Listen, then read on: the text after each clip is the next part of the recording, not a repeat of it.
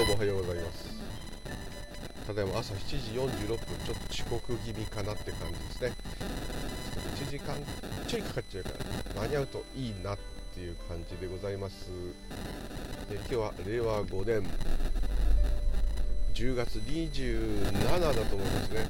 えー、明日オフ明日オフとお不動産か。27で、えー、金曜日ですかね。朝7時46分になりまして、えー、例えば世田谷区は、えー、蒲田三丁目っていう付近ですね。玉包通り走ってます。ここから、えー、練馬区は大泉学園町。って細かく言うなってね。の方に向かってまいります。よく聞いてこのアホな放送を聞いてアホな聞いてる人も同じアホになっちゃうから失礼で言わあれですけど聞いていただいてる方が何人かの方にですね自分が住んでる近くだとかあと自分がよく知ってる場所だを私がですねいつも通勤しているよ聞くと懐かしい感じがするよとかね家の近所来たなとかね 気持ち悪いですね。こんなこんなこんなの喋ってるやつがね近くにいると思うと恐ろしいんですけどでも聞いちゃってたらお仲間ですよあ何でもないです。はい。っていうところでえー、特になんか久我山杉並区久我山が最寄りとおっしゃった方そういう方からレターいただいてありがとうございます、はい、そこの某某電話機メーカーですね、はい、最初おりました。5年ぐらいおりました。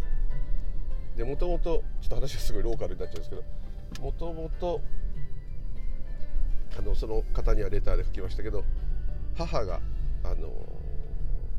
西荻と西荻窪と西荻って役者西荻窪と久我井の頭線の久我山駅の中間地点ぐらいに住んでおりましたので、えー、ずっと住ん昔から住んでおりましたから、えー、なんていうんですかね。多分母方の親戚は母方兄弟が6人もいて大体杉並付近武蔵野付近に集合しているので、えー、ていうんですかね。母方の親戚代では懐かしい場所という感じで私も子供の時からあそこら要するにおじいちゃんおばあちゃんち行くってことですね。相変わらず喉がダメですいません。聞けば その2つの駅を行ったり来たりしていとことかも集まりますからみんなでわーわーやってですね。楽しい思い出の場所で今おじおばいとこ2人が住んでおりますのでまだあのたまに行くことありますけどはい、えー、非常に懐かしい場所でございますというところでカラスさんが、えー、夢ガラスさんじゃないカラスさんが、えー、通常の橋太か分かんない普通のカラスさんが、えー、ゴミを破壊してぶちまけていい仕事しています。はいえー、梱包の方に問題がありますね、はい、カラスのせいではない、えー、そういう感じでございますが、はい。えー、この通勤路が懐かしいという方がいて今世田谷区岡本っていうとこ来ましてこれから絹田公園サイド通ってカンパチに出ますけども、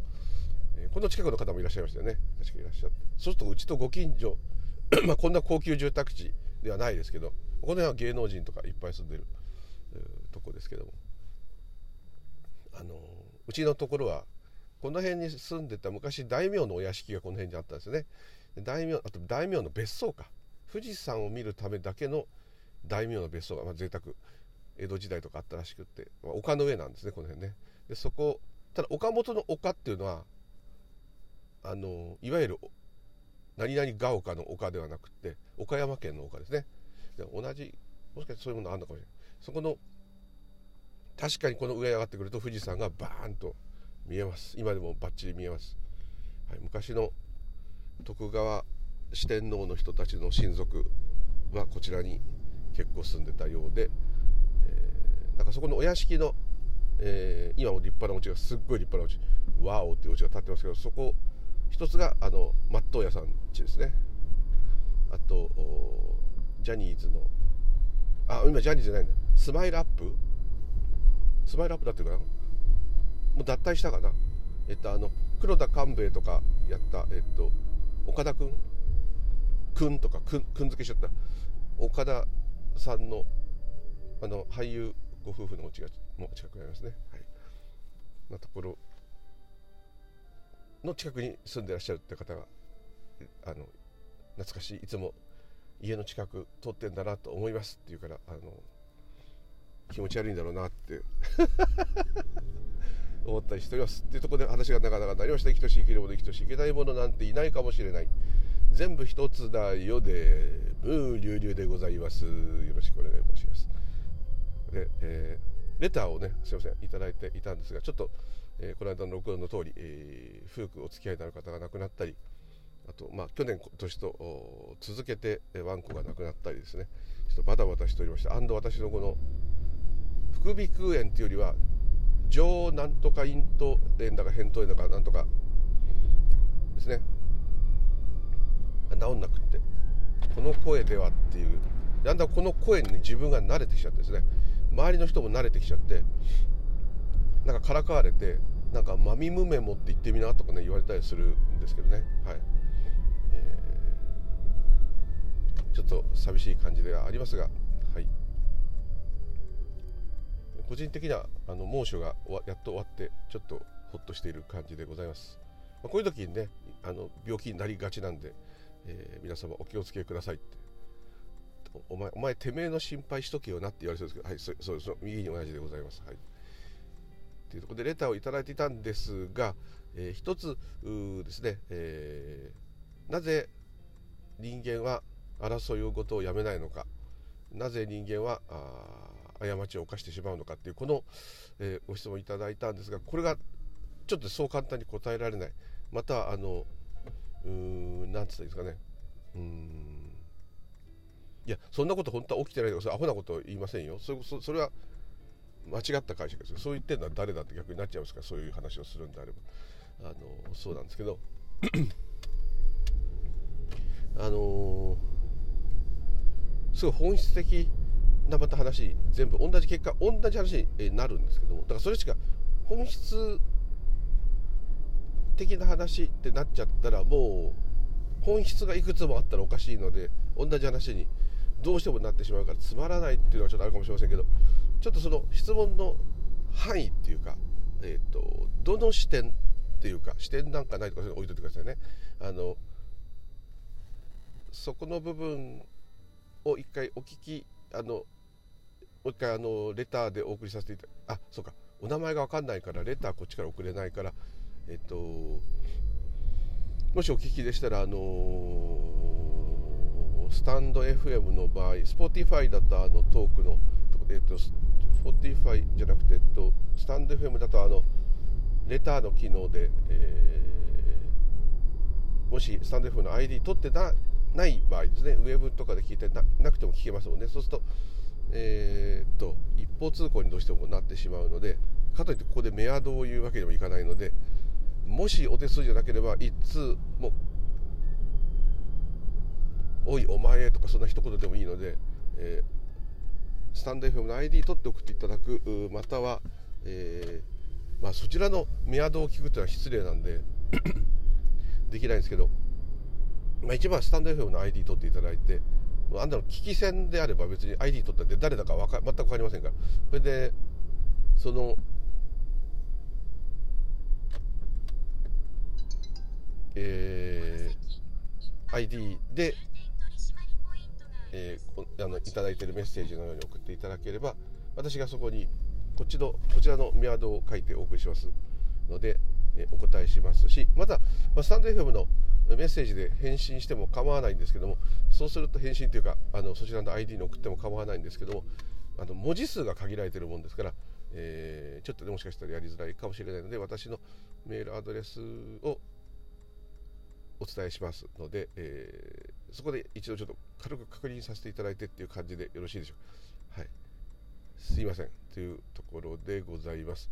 のであともう一ついただいているレターですね、えー、こちらのことをちょっと話したいと思うんですけども、えー、これも完全に本質の話っていうか本質の話の質問なんで、えー、質問というかあまあ質問うんこれも答え答えることができない内容でございます。でできないところがある意味答えということだと思います。これがバチッともしこうこうこうでこうだからこうだよってなったらですね、えー、もちろん方便としてはいくらでも言いようがあると思うんですけども、えー、ちょっと疑問なるようなことです。でどのようなご質問かというとちょっとご丁寧にいろいろ書いていただいて、えー、と瞑想もやられてるしいくつかあメソッドスピリチュアルのメソッドですねで瞑想もこれ、えー、仏教と仏教の瞑想気づきの瞑想要するにヴィパサナ系あと集中する系とも普通のいた瞑想ですね。普通のっていうか、まあ、どれも同じといえば同じですけど呼吸でいくやつとか、まあ、いろんな、まあ、どれがどうってことはないんですけども、はい、いろんなメソッドされてきてて、えー、で、一生懸命やってるんだけどもそれをやり続けた結果まああもう詳しい方で何か起きるか起きないかは別としてもし起きた場合はそういう体験というかよくスピーチだと一別とか、えー、禅だと検証とか言いますけどそういうことが起きると、えー、起きるっていうことはどういうことかってことですね。その検証はどういうことかとか一別とはどういうことかとか。あんまりいいいい言葉ではどれもないですけどあのないんでしょうね言葉がね、まあ、会話見たとか言うしかないんですね。そうすると見たものが出ちゃうんでまた話がややこしくなる話なんですけども。でも言葉っていうのはどうしても主体がないと話せない話なんででもどうしようもないですね。だからこれはいいと思うんですけどもあのいろんな多分お勉お勉強というかいろんな特にスピリチュアルメインで仏教はまだということなので仏教をやると余計そこの部分を強く書いてるところは逆になくてですねあのいつもの通りですけどお釈迦様が言ってるのは縁起無常無我涅槃と。基本スタイルはここです。でそれ以外はそれのためのそれに気づくためのっていうかどうか分かりませんけど人としての生きる生き方をやっぱり説いていると思います。えー、基本的にはそういうところですね。宗教ですから余計。宗教になっちゃってから余計そういう傾向が強くなる。もちろん儒教が入ってるからとかいろいろありますけどそのような傾向になっておりますね。でそこがちょっとうさんくさいっていうか厳しいっていうかつかみにくい。あとちょっとこう、えー、大学とかいろんなところでインド哲学として、えーまあ、僧侶になる方また哲学を学ぶ方ってこうでこう学問っていう部分の、えー、東洋哲学っていう部分のところも多いですからなんかこうとっつきにくいっていうかもう素直に今のおそらくですよ通常で言えば今のこの生きてるってことで出てくるいろんな諸問題、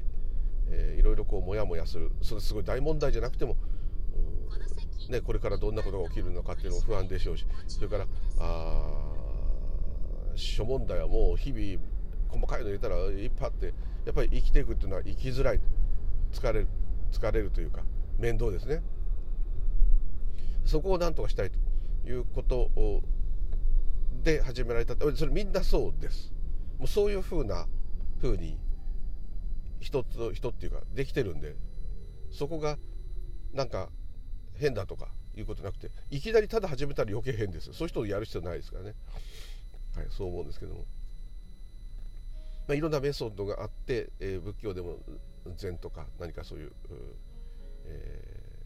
ー、カジキとはですねちょっとまたあでもまあ結果的には三密家事だからそれは三位一体とも似てるけど同じといえばそこは同じとも言えるんですけどね。あとエコーとかねそういうのもちょっとね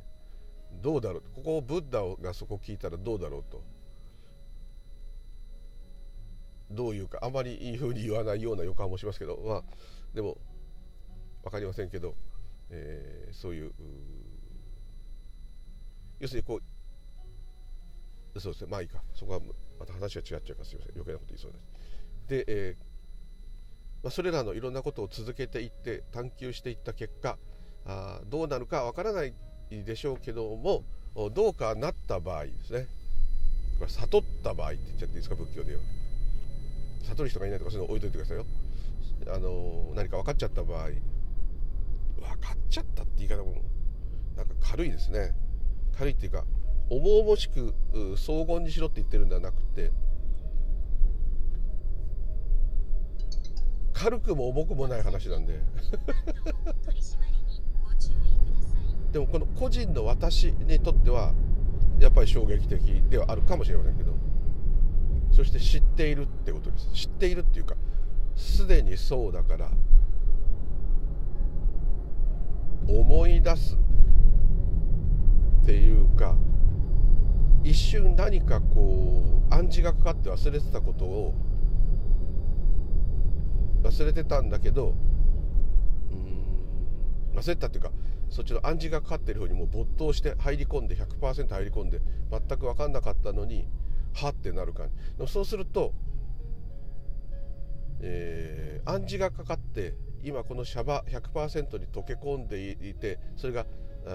催眠術だか自己暗示だか分かんないけどなんかでこう私は私であるみたいになっちゃってたところが取れたらスカッとするってこうなっちゃうと思うんですけどそうすると取れたら取れてあ私っていうものがいなくなるとこんなに気が楽なのねっつう私がまた出てきますから同じことなんですよ。それは喉が渇いた喉が渇いたっつって水飲んでああ喉の渇きが収まった気持ちいいなって言ってるのも喉が渇いて水ちょうだい水ちょうだいって言ってる時もどっちも私です。ってことはそれはいつも日常で起きる喉が渇いた時に水を飲んだらそれが癒されたってことと同じことになってしまう。おそらく求められるものっていうのは永遠の極楽です。永遠の安楽。いやすでにそうだったでもいい。とにかくそれを知りたいと。こうなるわけです。なるわけですっていうか私の場合はそうななるなったと思う。ただ若干幸いというか不幸中の幸いみたいなところは私はこのスピリチュアルを全く知らなかった。私はいないって言葉も知らなかった。ですよ。引き寄せの法則も聞いたこともない。思考が現実化する。聞いたことがない。願えば叶うとかそういうのはあるかもしれないけど願ってるってことはそれに向かって手に入れようと思って努力するじゃないですか普通。あそれ棚ぼた狙ってたら宝くじみたいなちょっとあれだけどでも宝くじだって宝くじを買わなきゃ当たんないですからダメだ大概ダメだけど一応もしかしてと思ってアクションがあるわけじゃないですか。必ずどうしてもっていう目標が起きた時またはやりたくなくてもこれをやらないと死ん。じゃうとかそういう時はあのやりますよだからあのやらなかったらあのもう諦め本当にねそうですのでやっぱりそういうでそれの繰り返しっていうのは疲れるんですよ。問題が起きた解決しなきゃ夫婦。ああ解決した。と思ったらまた次の問題が起きた。うわ嫌だな夫婦。で今度はそうしたら今度は悲しいショッキングなことが起きた。嫌だな夫婦。でちょっとなんか楽しいことが一瞬あって、えー、なんかこう気持ちが落ち着いたと。その時ああよかったってなるんだけどまた問題が起きて。でこの良かったり悪かったりをずっとこう繰り返してる感じですね。でこれは非常に疲弊します。でそしてでも良かった時の思いっていうのは強くまたそれに執着しますんで。そうするとそれをもっといい思いもっといい思いってやっぱこうなるんですね。なるなるんです私もそうなんですけど分かんないですけどなります。そんなんじゃないよ。のんびりした毎日でもいいんだよってこうなってもそれもそれは逆にすごく難しいっていうかあれです。でよくスピーチュアルとかでも言ってる通り嫌なことがあるからいいことがあるっていうのはあの嫌なことっていう自分にとってそのある事象において良くないと底辺だという感覚のレベルとこう絶対値みたいな感じで、えー、こう対照的にいいことっていうのをいいことだってこう感じるわけです。だからいいことだけっていうのはやっぱないですよね。陰陽道でもそうですけど。そういうことしか起きないっていうんじゃなくていいことが起こり続けるって言ったとしたしてもですよ。傍から見てあの人にとってはいいことしか起きてないと思ってもいいことしか体験したことない人にとってはいいことだとは思いません。例えばよく日本はどこの水道をひねったって一応飲める水がほとんど出ると。こんな国はめったにないよって言われてもそう言われて確認すればねあ確かに。ね、トイレの水車を洗う水だったら飲める水じゃないですか。それで流しちゃってるわけですからこれはもう水がない国からしたら非常にありえない。飲める水で車洗っとんかい。飲める水でトイレ流しとんかいって、まあ、こういうことになりますから、あのー、でもね当たり前だと思って使ってると何ともないと。ちょっとそうそうですね。だから改めてその水が飲むの水を手に入れるのが大変な国があるんだってことを知って初めてあ日本のは水がどこでも綺麗でいいよねってこう水道水は嫌だよって人いるけどそれでも飲んで死んじゃうとかってそんなことないじゃないですか。ですからあのー、すごいんだねって恵まれてんだねって分かるわけで必ずこう相対的じゃないと分からないので、あ、ずっと極楽にいるってことはずっと地獄にいないと逆に分からない。ですね。で辛い目に遭ってきたからあ極楽でも絶対きっとね極楽続いたらなれますよ。必ずなれる。でもっと極楽じゃなきゃダメになる。これが割愛ですまさに。仏教でいう。もう海の水を飲んでるわけです。地獄にいる人は。欲望の人は。海の水喉が渇くから海の水を飲む。そうすると塩でまた喉が渇く。て飲んでも飲んでも喉が渇く。飲めば飲むほどの喉が渇くこれを繰り返してるんだと。それに気づけって、まあ、こう言ってるわけです。でもそれに気づいちゃうとですね逆にですよ。気づくってことはどういうことかというといいことも嫌なことも減るわけです。要するにいいことが減れば嫌なことも減る。言い方悪ければそこ相対的とは言えないんですけども。そうするとどんどんどんどんフラットになっていっちゃう。もし仮にこれがそんなことありえないけどフラットになっちゃったらゼロになっちゃうんですよ。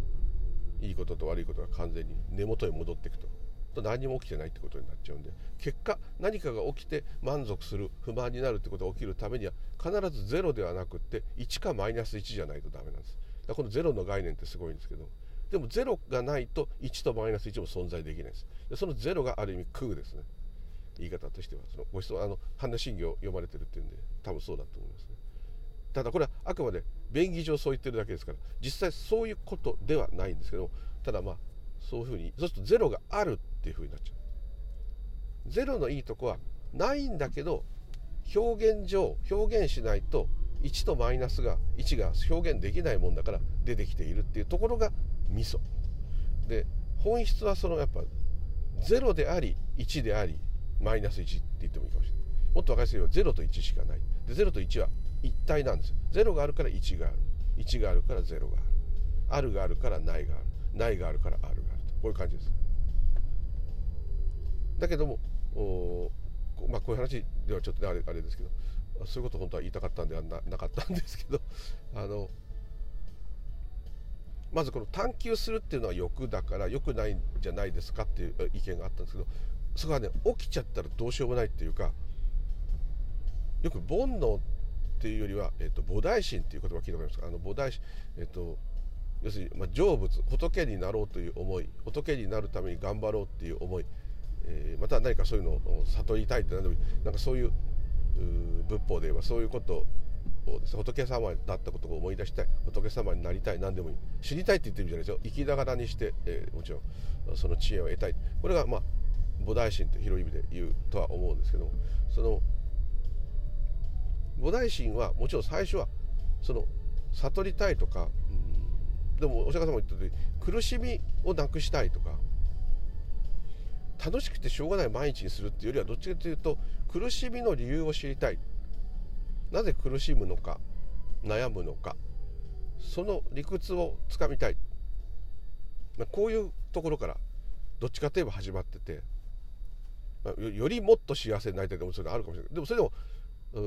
その人がはたから見たら幸せに見えてもその人は満足してないわけですね。もっともっとってなってる場合もありますからそそのためもあるかもしれない。そうするとなんか否定的に聞こえるけどでもそう出たんならその人にとってはそれです。でこれは平等ではなくって、えー、人によってこのぐらいがすごい幸せ。この人にとってはこのぐらいが幸せって全員違いますんで、えー、そこの内容はねあんまり意味がないんですねどっちかっていうと。とにかくそういう今のままでは良くない。今のままでは辛すぎる。今のままでは不満である。未来が怖い。何でもいいです、えー、そういうのからあなんとか逃げ出す方法はないか。極端に言えばそういうことだと思います。または逃げ出そうとしなくてずっと安定していけるのか。そうすると永遠に安定してってもこれ地獄だと思いますけど あの、まあ、そういうことですね。仏法で言ってる通り地獄も天国もあ天国や極楽も今ここにありますから。同じことですから。だからどっか行どっか行く場所ではないですね。行く場所ではないっていうかね行くものがいないって言った方がいいかもしれない。はい。あ死んじゃったから私ってのはいなくなっちゃうんだとかそういうことではなくて、えー、表現的に言えば私という感覚は日々変化します。例えば子供の時の私と今の私と私というものを自分でちょっと俯瞰していただけると趣味にしろ体つきにしろ体も私とすればですよ、えー、考え方にしろ体つきにしろ。私みたいに丸くなってくる、まあ、いろんなことがありますけど、あの、変化しますね。一度たりとも止まってない。昨日と今日だって少しは体重違うと思いますよ。髪の毛だってちょっと伸びたり爪も伸びたりするかもしれませんよ、はい、体で言えば。で気持ちも変わる。この間までこの人のことこんな好きだったのに今何ともないなとか。いっぱいあります。食べ物だって。前昔これ食べるの嫌いだったんだけど今むしろ好きだなとか。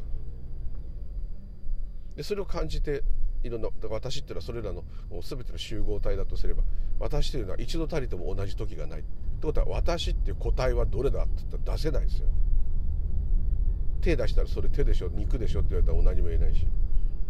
じゃあ私っていう心みたいの出せって言われてもないですね。でもそれがないないんですっていうのをそこでそう言われても全く納得できない。なぜなら全て私の中でしか起きないから。っていうことです。ただ今度は逆にですね不思議な感覚で言うと子供の時の私も今の私もですねこう思い出していただくとずっとその認識するっていうものとしては同じものですよね。ただ私は今東京にいますと。でさっき世田谷区にいて今練馬区に向かっています。今杉並区にいます。そうすると私という肉体はですよ確かに、えー、世田谷区から杉並区に移動したっていうこういう感じになりますけどもそれを認識しているものそれが今ここものってそれものではないんですよ。ものではないんですけど認識として見れば私というものは認識だというふうにもある意味ちょっと仮定していただけると今見てるのは杉並区です。そうすると杉並区にやってきた私ではなくて私の認識は今杉並区しかありません。でさらに認識で持っていけばさっき世田谷区にいたっていうのは、えー、そういう考えが頭に浮かんでるだけですね。もう世田谷区にはいないんですから。でもさっきいたじゃんっつったってそれはさっきの話です。さっきがあると存在してるとしてはとしても。ってことは絶えず今絶えず今しかない。今もう少しで練馬区になるかもしれない。でもまだ練馬区になってないです。今杉並区にいるんです私は杉並区におります。これ以外起きてないです。あと探せば肉体的感覚で言えば椅子に座っています。車の椅子に座っています。ハンドルを握っています。道路が目に映っています。でもこの映ったりお尻がシートに触れてる感じがしたり杉並区にいるんだなっていう理解が出たりこれが起きているのは絶えず私このこいつです。こいつって体って言ったけど意味じゃないですけど。かといって魂があるって言ってるわけじゃないです。認識があるって言ってるだけです。でこの認識さんは世田谷区にいた時も今杉並区にいる時もこれから練馬にいる時もそのいたその瞬間生でまさにリアルで体験している。それしかやっぱありません。それもまあ時間差で遅れてるんだけどまさか置いといて。ですね。そうすると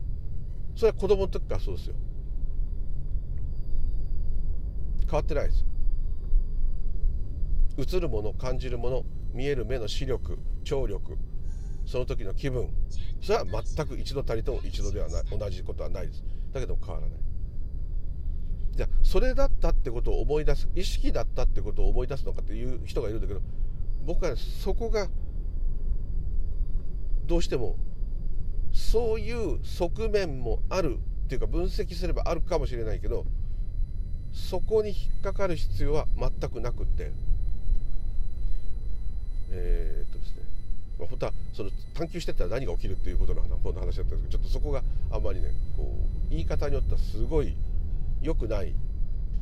良くない概念が出来上がるだけになっちゃうんであえてあんまり言わないようにしてるんですけどもその意識であるっていうのはもちろんそうなんですけども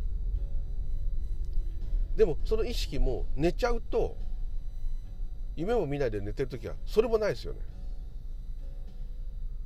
認識すらないですよね。途中でトイレ行きたくなって起きたりとかどっか痛くなって起きたりとか夢見たりとかそういうとこは別ですけどそうじゃない限りは無です。ってことは本質はないってことで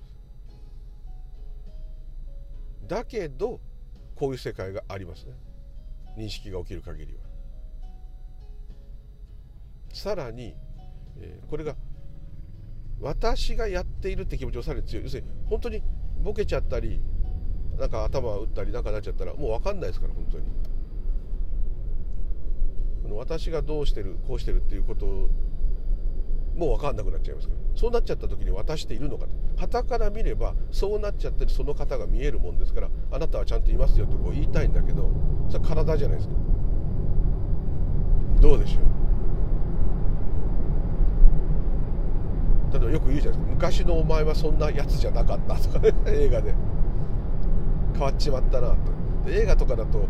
変わっちまったなって言うんだけど本質的にはいい人の役だったりするからやっぱりお前はいいやつだったって戻るパターンが多いんですけどあのいいやつかどうか別として変わりますよ。なぜならそれは世の中の形式やいろんなものが変化し続けて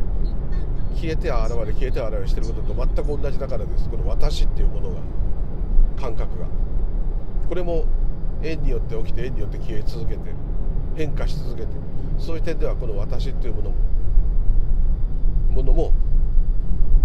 えーと、秋が来て葉っぱが落ちてだけど少しずつ成長している植物も、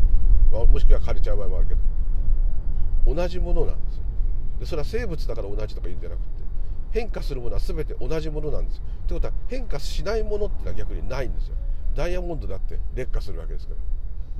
それは人間よりはるかに長持ちだだろうけどその姿をとどめる時間は長いだろうしですけどもピラミッドだってちゃんと補修しないと崩れちゃうのと同じように金属だって綺麗になってたって錆びるし錆びにくいステンレスだって錆びにくいっていうねアルミだって錆びにくいにくいですからね。劣化しないことはない。ですね。だからちょっと話はそれちゃうんですけど仏教でいう主情っていうか生物って表現は生命でも何でもいい。生命っていうと細胞分裂してなんか心臓みたいのがあって動いてとか単細胞だとしても。そういう細胞でこう生き物って言い方する一般的にはするんですけど仏教では全部ですから。金属だってどんどん錆びてってるわけです。電柱だって傷んでるわけです。電線だって弱ってってるし道路だって補修しないとボコボコになっちゃうし。あと風だって昨日こっち吹いたのあっち吹くし。空気の酸素の濃度や二酸化炭素の濃度だって刻々と変わるし一つたりとも同じものはない。同じ時はない。っていうよりは止まってる時がない。そういう流れって言ったらおかしいけどそうすると時間が発生するけどまあまあ置いといて。そういう流れみたいですよね。で私たちはいつも見ているものはいつも最新のものです。え古くなったものも見えるよ。古くなった最新のものですね。古くなったって言葉がそこで、えー、終わるってことです。見た目が古く感じられる。昔から立ってるからこれは古いものだってこういう概念があるからそれ取っ払うと絶えず変化したてのものを見続けていくわけです。変化してってる変化してってる変化してってる変化してってる。そういうことですよね。で逆に木みたいになったら伸びていくかもしれない。秋になったら枯れてしまう植物であれば枯れてしまってるかもしれない。でもどれも変化っていう点で言えば平等ですね。これが全部生命です。そこから見ると前もよく言うんですけど道に落ちて落ちてるペットボトルや砂利でさえ少しずつ削れたり劣化してます。長持ちしますけど。海底に沈んでもずっと残ったりしてますけど。でも変化はしてます。何億年っていう単位で言えばみんな消えてしまうでしょう。はい、とということは全ての主情っていうちょっと言い方で全部って言い方で言うとプラスチックごみも我々人間もそういう意味で言うわけですよ。同じものなんですよ。もっと言えば風も二酸化炭素も二酸化マンガンも なんだかよくわかんない。亜鉛も遠くの銀河の果ての星も全部我々と全く同じことなんです。なぜなら円によって起きているものだからです。現れているものだからです。そういう点では全く同じです。よくこれがなんか気づいちゃった人が一つだったなんていうのはちょっとこの部分を言ってるような気がします。同じものっていう風な理解はあるかも。そういうもしかしてあるかもしれません。同じものっていうか同じ見た目が同じとか大きさが同じとかそういうこと言ってなくてそういうタガが全く外れるとかそういうことよりも同じことだっていうことです。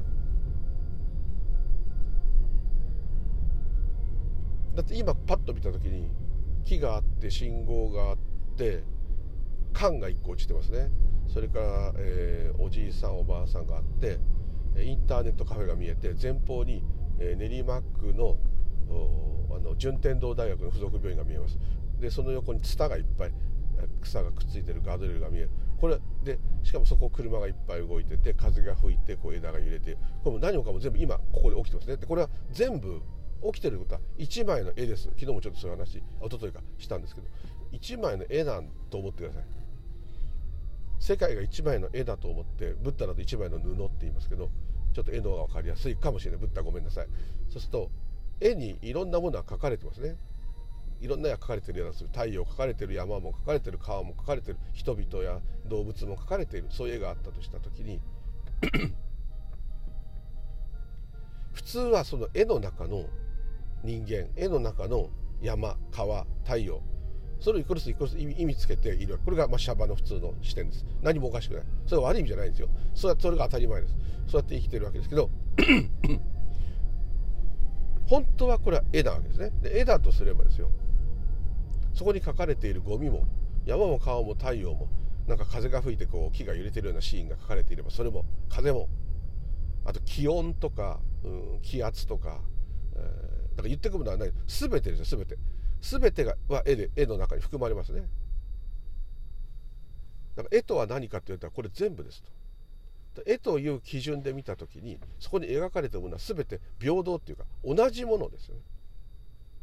そういう感覚はもしかしたら湧くかもしれません。そうすると私個人っていうのは考えであってまたそういう感覚であって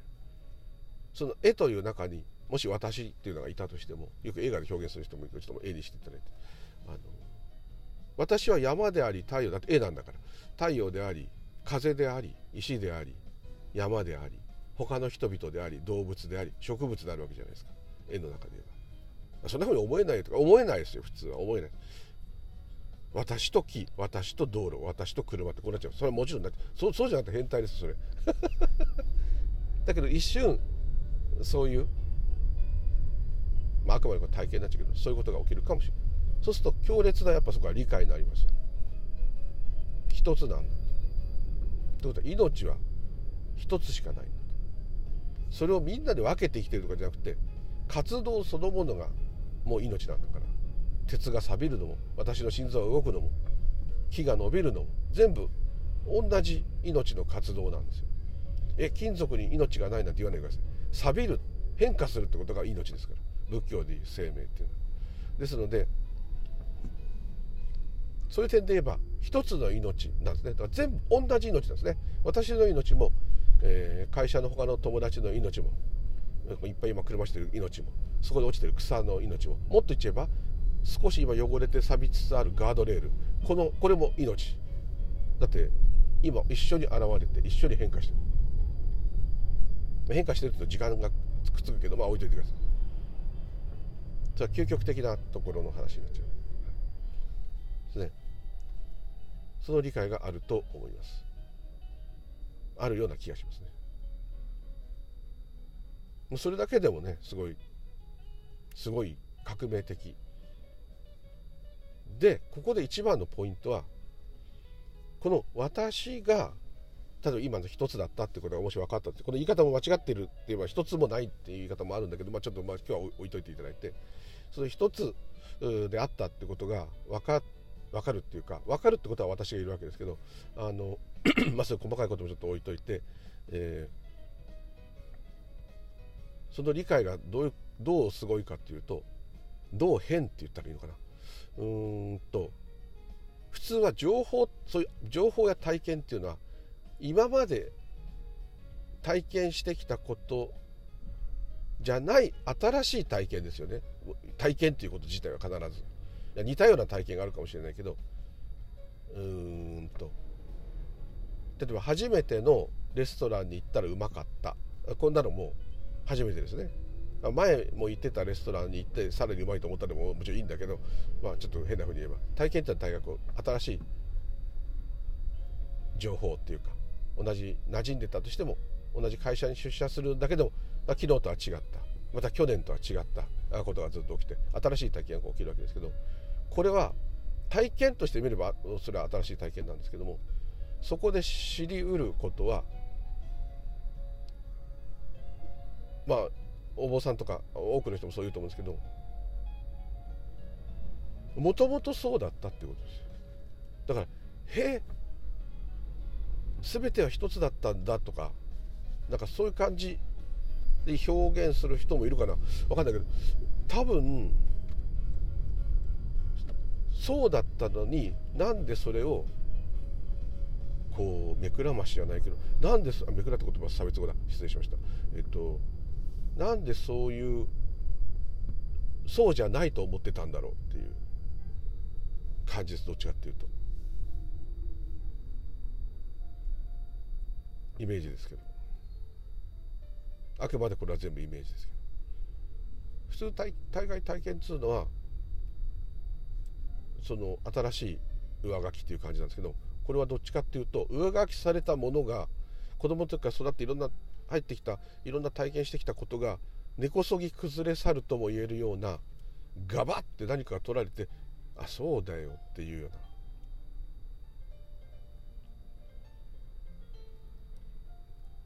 なんて言ったらいいんだろう。すごい例がうまく使えないですけど。うーん。人工芝のとこにずっと新しい植物を植えてったらみんな枯れちゃうと。なんで枯れちゃうんだろうと思ったんだけど分かんなくて毎日植えてたと。一生懸命植えてお水あげてたまにちょっと人工芝に残った水分で伸びたやつもいたかもしれないけどなんか植物育たないなと思っててふと見たらあれこれ下人工芝とコンクリートじゃんって。そうじゃんと。ここで植物育たないじゃんちょっとすげえ今例例が終わってますねこの例えば例えがね。終わってますけどちょっとそういう驚きっていうか。あそれをよく水の中の魚の話とかでいろいろんなこと言う人いるけど。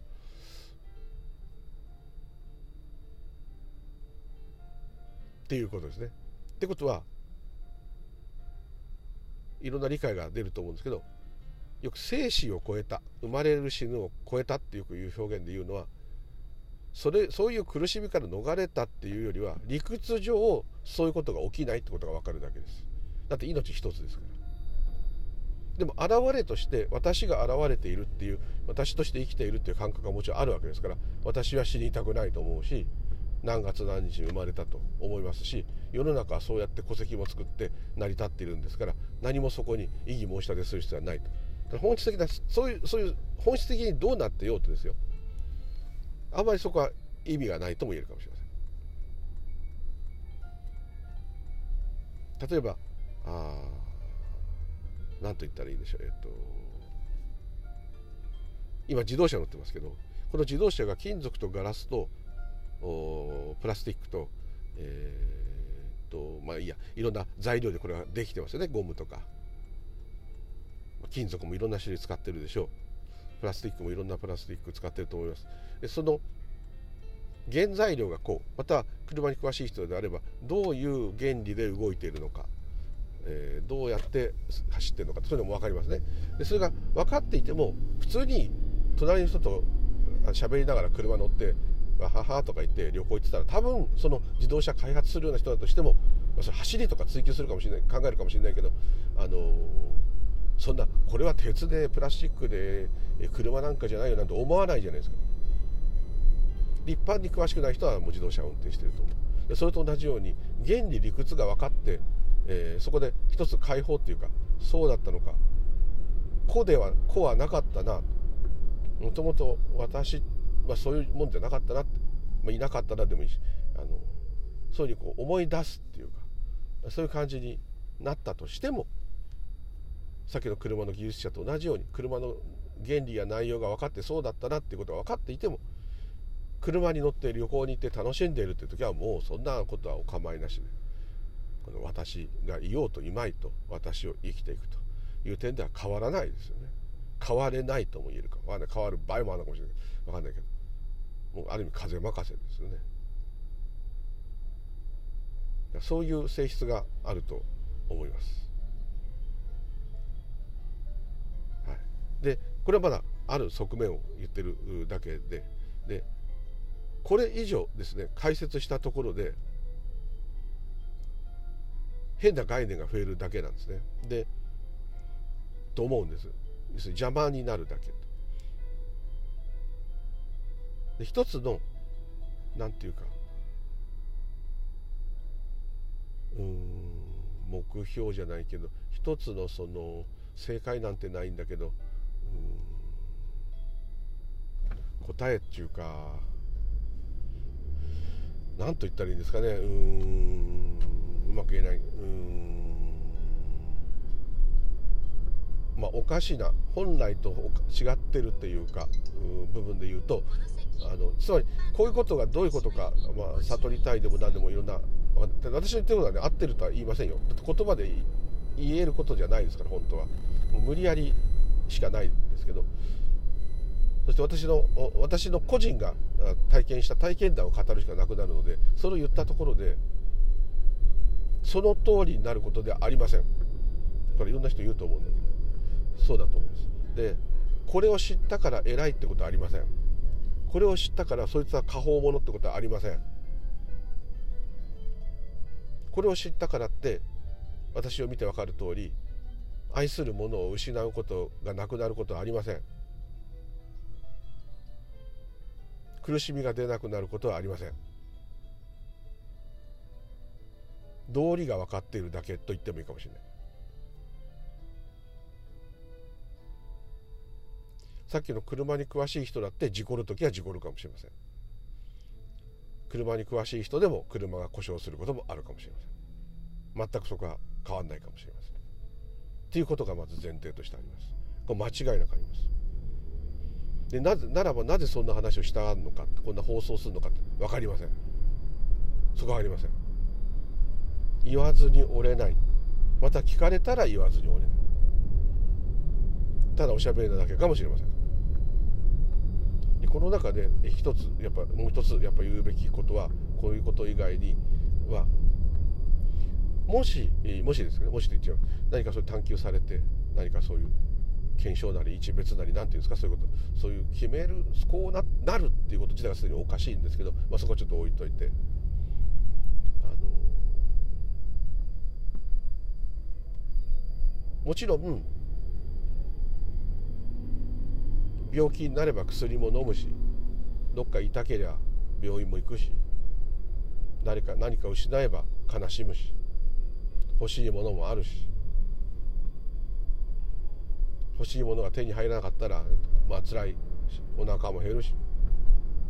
全く変わらないです。全く変わらないんですけど一つもし違いがあるとすれば探求するうんと幸せを追い求めることをやめるって言い方はちょっと語弊があるんだけど あると思うんですけどそれは純粋にこの車が欲しいから金貯めようとかここに旅行に行きたいからあ頑張ってお金貯めたりお休み取ったりしようとかそういうことはあると思うんですよ。だけどどっちかっていうとこの人生を何とかしなきゃいけないとかこれはまあ本能もあるからちょっとうまくないんですけど死んではならないとか死ぬことは悪いことであるとか。いやプラスとも言えないんですよ。もちろん。ただ生きてないとまた私がいないと何事も我がこととはできないですから。だそうですね。私がいなかったらどんなに動いてたって何か起きたって喜ばしいこと言われたって起きたってはーんって。顔では笑ってありがとうございますって言っててもそれを実感する者がいないっていうんであればつまんないですね。だから私っていうものも縁によって起きた時は起きると。思います。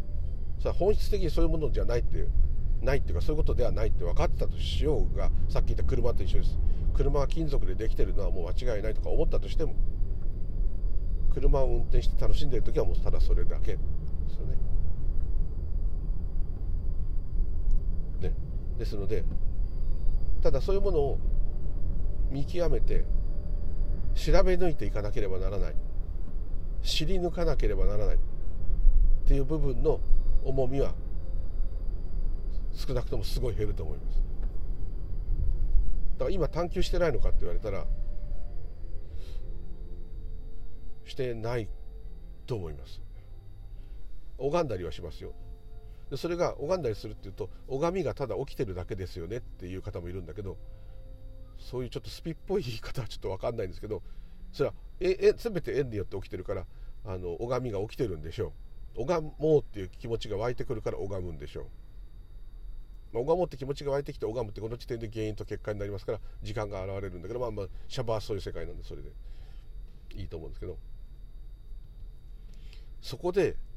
一番なんとなく自分で最近思うのは拝んでくる気持ちが起きた。だから拝もうと。拝むこと自体にもしかして意味は全くない。っていうか全てに本当は意味がないのにとかそういうことは全く考えないってことです。逆なんです。全く一つ一つのことになぜこういうことが起きてるんだろう。なぜここに気づい僕は気づいているよとか本当はこうなんだけどこうなんだよなんていう解説が入るってことはそれこそ私の私がもう二重にできている証拠であり、えー、俯瞰するってことと違うってよく言うのと同じように俯瞰するってことは俯瞰する私と俯瞰されてる私とまたさらに私が2人です。で苦の根源がこれであることは間違いないんですけど、まあ、楽しみの根源でももちろんあるかもしれませんけど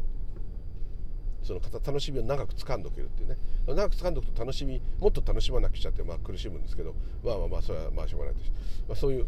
う風になってしまうんでそういうことじゃなくて逆に自分がなぜこのようなことをしているのか今なぜこれに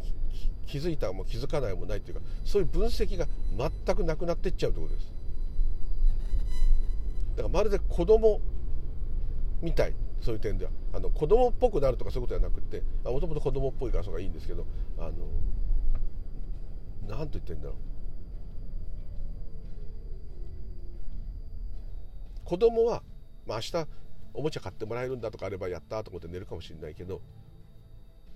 うん。起きてる事象を分析しないですよ。なぜ僕はでだんだん賢くなってくるとあこんなこと言ったら相手を怒らしちゃうなとかこんなことを言ったらそれは大人ですからあの急に子供のように思ったことを全部相手にぶちまけるそういうことじゃそれは全く別です。それはその人の性格その通りで残ってる残ってるというかその通りなんです。だからむしろちょっとこう、まあ、仏教でもその瞑想してたりする時はずっと自分の起きてることを実況中継する。これは最初にストイックにやるためにはものすごいいい方法だと思います。普段自分がね立ってることも座ってることも気づいてないですから。それそれに気づくというのは素晴らしい。でそれがまさに今起きていることに集中していく癖になるっていうのは間違いなくあると思うし。それはいいと思います。だけども結果結果って言い方おかしいけどそういう分析なぜこのようなことが起きたんだろう。でそれは普通には考えますよ。だってここにこれ置いといたからこれ落っこっちゃったじゃんとかこれを昨日やんなかったから仕事が今日めちゃくちゃになっちゃってそれはもちろんそういうのはありますよ。だけどもそれが何で起きたんだろうっていう分析があんまないわけです。反省はしますよ。だからもちろんもう二度とそうなんないようにしようって。それはもちろんそうなります。ただそこにこう不思議なスピリチュアル風なっていうのかな。何て言ったらいいんだろう。どういう考えからそれが起きてこうなってそれがこう幼い頃のなんとかのトラウマからこれが来たちょっと心理学みたいなんとかみたいでこうなってこうとかそれそれもあそれは出たら出たらそれもいいんですけど前の方がいちいちいろんなこと起きるとこれはなんだなんだって浮かんできてでこれはこいつがああ言ったからこうなったんだあいつがこうだったからこうなったんだここにこうしだからこうなったとかずっとそれは理屈を見つけるそこまではいいんだけどもずっとそれにねこだわる。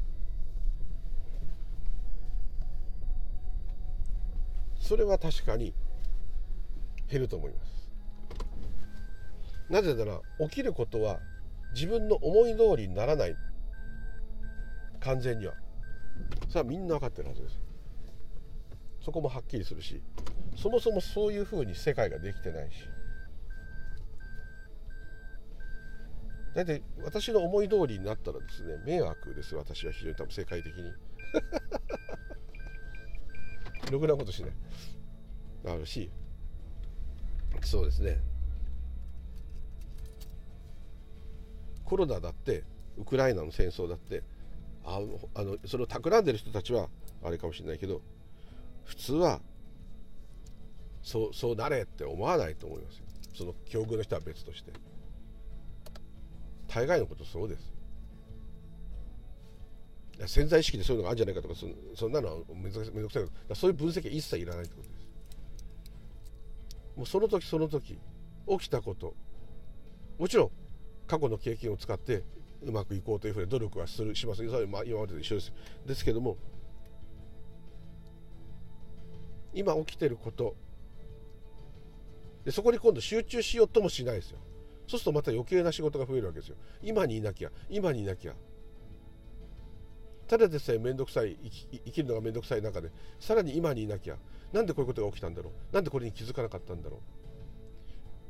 う？瞑想もそうだと思うんですよ。よく瞑想の先生たちが言うじゃないですか。今日は全く集中できなくてダメだったって言うとそれも瞑想だよなんでかってそれはその時のありようがそうだからですよ。すごいいい瞑想ができなきゃいけないってとこにまた縛られてるわけです。そう思います。どんなダメでもダメなのが今真っ正直な起きたことじゃないですか。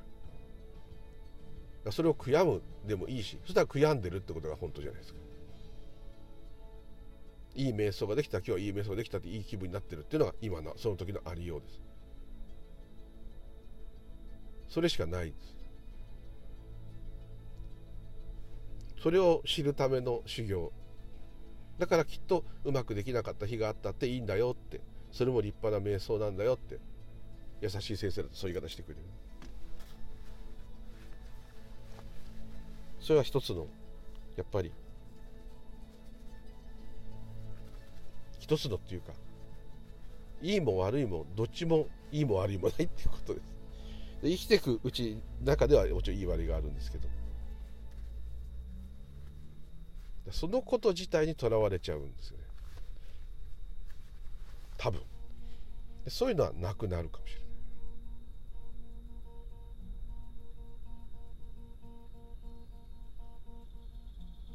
だけど前もお前と同じこと言う通り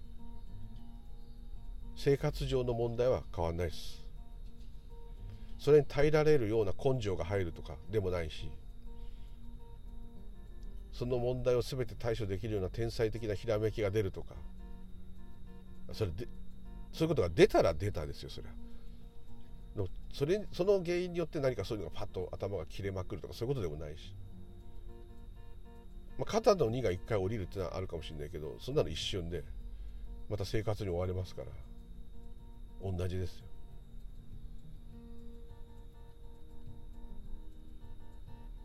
まあ、これ個人差がその体験するものの個性が出ますから当然あれだと思うんですけど自分はそうですね。欲が深いからだと思うんですけど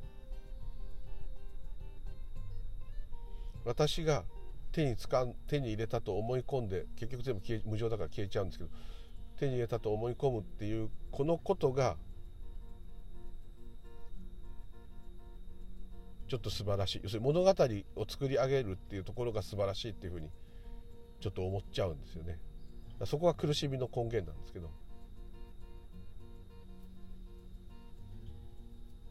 例えば僕みたいにこう犬騎士いだと、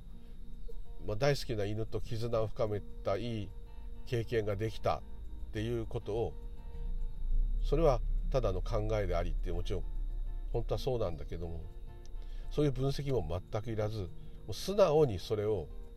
素直にっていうかでもそういう体験ができたってことは良かったなと素直に思いますね。そういうのは欲ボケだとか本当はそんなことが起きてないとかあとはそれを失った時愛犬を失った悲しみを本当は起きてないっていうところで逃げ切ろうとかでもそれだって全部考えじゃないですか。そうではないってことですよ。その起きたことのままだってことです子供の時そうですよ。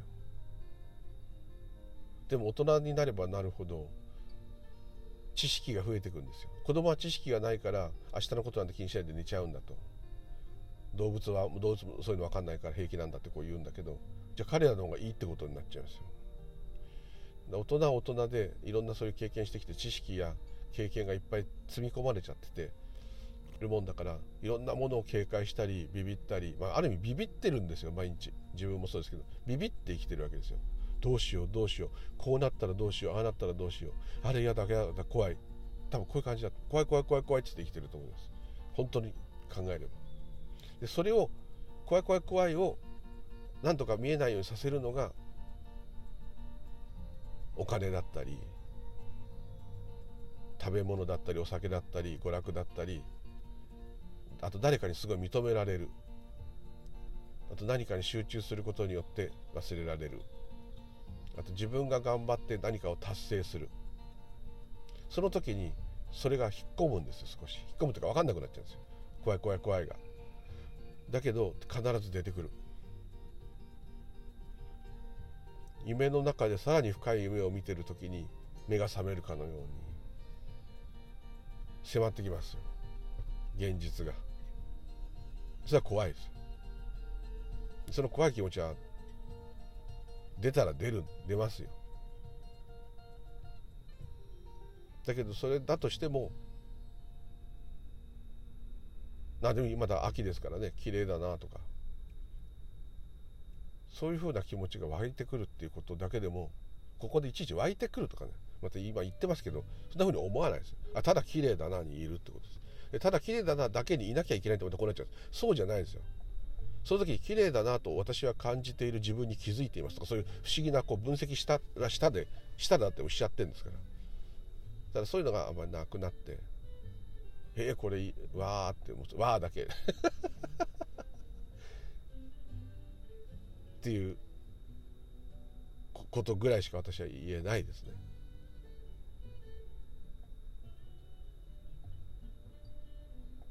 あとなんとなく色即税空空即税式団般若心経はお好きだとおっしゃったのことはわかると思います。あれがいかに微妙な表現を言葉を駆使して考え抜かれてるなっていう感じがなんとなくもうすごい偉そうですけどあんな風に考える人は天才だなと本当に思います。でとこでとっくに職場の駐車場に来ちゃってるんで、えあいついつまで車の中にいるんだろうかって思われて9時からね、まあ、8時50分返事、まあ、返事だからもう誰も何も思わないですけど、あのー、事務所に行ったふりしようと思います。ということでどうもありがとうございました。またレターよろしくお願いいたします。ちょっとまたいつもの通りわけのわかんない返答になってますいませんでした。はい。というところで、では失礼いたします。ありがとうございました。